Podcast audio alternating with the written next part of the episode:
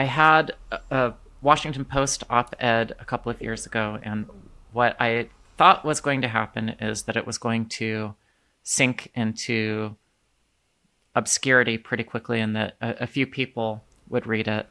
But what happened is that after it was published, it was the most read article on the whole of the Washington Post website for almost 48 hours.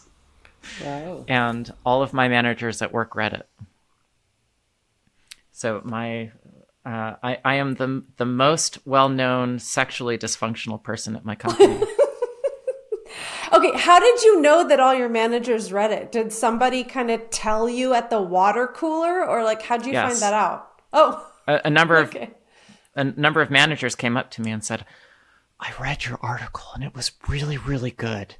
It's like, "Oh, thank you. Crap. I yeah, Yeah. thank you. Thank you." Cutie. I did have a couple of colleagues after work after that happened say, "I just want to know how to refer to you so that you're comfortable."